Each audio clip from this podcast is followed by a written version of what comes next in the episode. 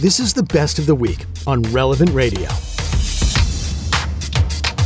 Lover hater Ariana Grande's new song, Yes and, has hit a little bit of backlash because there's a bigger story behind it. Now, I don't listen to Ariana Grande, but I was intrigued by the story, looked up the lyrics because of it. So, Ariana Grande wrote this song as a defense, essentially, for being a homewrecker. And I, am just calling it for what it is.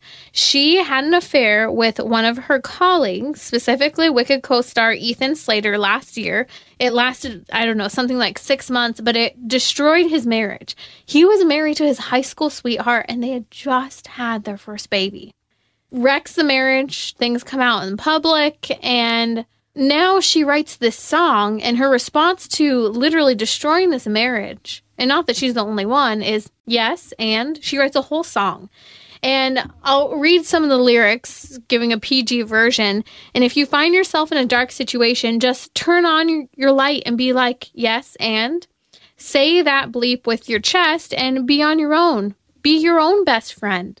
Say that with your chest. Keep moving. Keep moving, like, okay, what's next? Yes, and as in, like, okay, you're getting criticized. Be your own best friend. Compliment yourself. What's the big deal? And these are some of her lyrics. And just over and over again, she has this attitude. Okay, next. Yes, and she says, I'm so done with caring what you think. Now I won't hide underneath your own projections or change my most authentic life. Whew, there was a lot to this song, and I know we could sit here getting overheated about Ariana Grande and what her and Ethan Slater did to wreck his marriage to his high school sweetheart right after they had a baby. We could totally dive into that. But as I'm sitting there reading the lyrics and I hear this story, it ended up being a little bit more of a personal reflection of how two things. One, what you sing to is what you do. And a lot of the music we're consuming today isn't the way we should be living or embracing. And sure, it might have a great tune to it, but repeatedly hearing the music of a lot of these songs today, it's interesting. I was with a group of women the other night, and one of the girls loves secular music. Shared, yeah, I've actually started to cut back on the types of music I'm consuming and really listening to the lyrics. And she said, as she started cutting things out, she's realizing there's a lot more peace for her. Uh, she has less anxiety, and it's interesting because I've cut out vast majority of music, and when I hear modern music now, I tend to get a lot of anxiety. Now, this is actually fascinating if you dive into some of the philosophy and science behind this, because historically, music moved to a rhythm, a harmony that was in harmony in rhythm with nature. And so there wasn't this disruption to that natural harmony that we hear coming from nature. But modern music intentionally disrupts that natural harmony. It doesn't have normal peaceful sounds. And not that it all has to be classic or jazz or whatever, not even saying that jazz is one of those that moves in the same type of beats.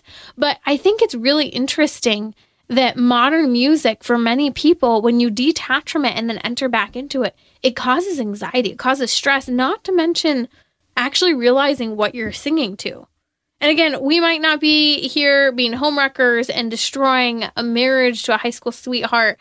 I'm not here to point out the stick in her eye because we all have things that we're doing that we justify. And so that was my other take on this. Of what am I doing that I tend to justify instead of showing remorse? Two recent non apologies include Ariana Grande for her part in ruining a marriage and then I was also thinking I'd covered it recently. Justin Timberlake, his recent public appearance after the memoir of Britney Spears sharing about the abortion that they went through over 20 years ago, he came out a couple weeks ago with saying something along the lines of, I apologize to, and this is a PG version, to absolutely no one. He has no apology. And these public displays of an outright lack of remorse, it should be startling for us individuals. It's startling for me because I'm a product of the modern day culture. Yes, we may have faith. Yes, we may go to church. Yes, we may pray, but we don't get out unscathed by what's happening in the culture, by the normative music that we're consuming, the normative shows, the normative people we're spending our time around. What we sing to is what we do. Who we spend time with is who we become. The influencers we follow are who influence and inspire us. So here we are in the season of Lent, and I hope the reflection is to ponder how we should show remorse, how we should have an apology, how there should be contrition for something we do, outright running to confession. Praise the Lord, we are Catholic and we have this great sacrament. Having a firm purpose of amendment because we want to move past that sin and that wrong we've done. We all sin.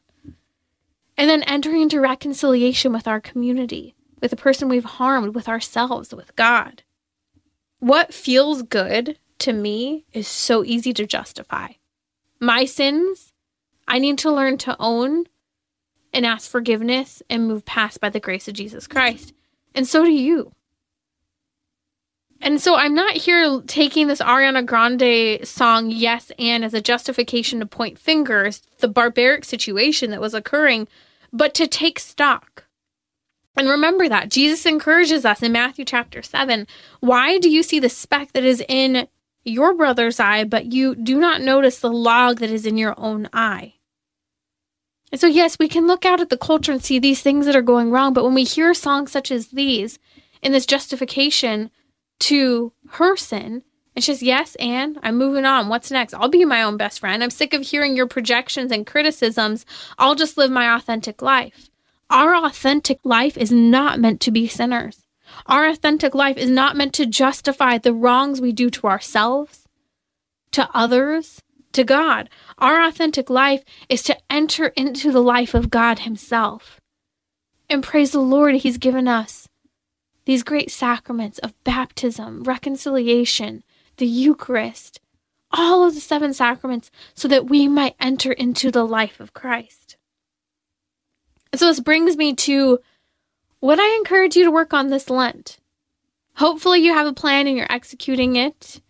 And if you haven't, that's okay. It's not too late. Never is. And maybe you're struggling. Maybe you need to readjust. Maybe you've taken on too much or too little. Take on addressing that predominant sin in your life. It might be the sin you justify, might be the sin you're avoiding confession because of, or it could be the sin that you take to the confessional over and over again. Do you know what it is? And if you don't, take a deep dive into an examination of conscience. We'll post a link to a very thorough examination of conscience that you can do to help you navigate figuring out what that is, praying, asking the Holy Spirit to inspire you to know what that is and to want to eradicate it from your life. And ask for forgiveness. Go running to confession and look at what the opposing virtue is that you need to grow in and ask the Lord to give that to you. Find simple ways to perhaps exercise that. Enter into the life of Christ by being showered and poured forth with the grace of our Lord Jesus Christ in the sacraments. It is possible to overcome whatever thing that has become so habitual you don't even see it as a big deal anymore. But remember that it once was. Like what you just heard? Share it with your family and friends. And thanks for listening.